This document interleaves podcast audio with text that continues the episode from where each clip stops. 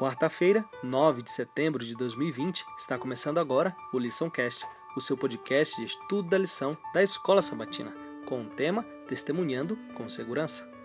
Se não temos a certeza pessoal da salvação em Jesus, não é possível compartilhá-la. Não podemos oferecer o que não temos.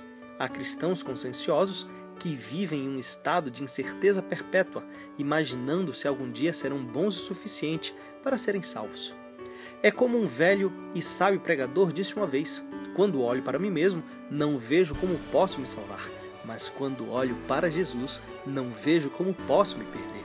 As palavras do Senhor ressoam com certeza através dos tempos. Olhai para mim e sede salvos, vós, todos os limites da terra, porque eu sou e não há outro. Nosso Senhor deseja que cada um de nós se alegre na salvação que ele oferece tão generosamente.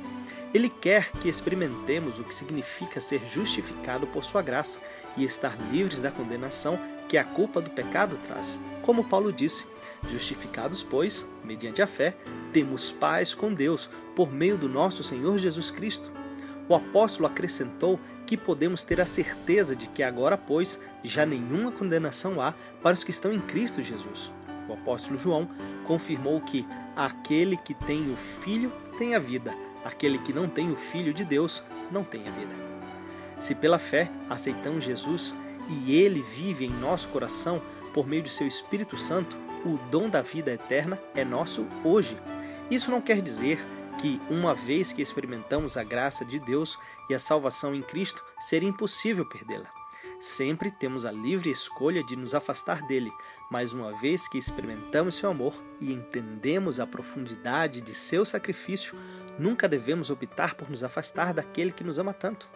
Dia após dia, precisamos buscar oportunidades de compartilhar a graça que recebemos em Jesus Cristo. Você está seguro da sua salvação em Jesus? Se sim, qual é o fundamento de sua segurança e por que você tem essa certeza? Por outro lado, se você não tem certeza, quais práticas podem te ajudar a ter essa convicção?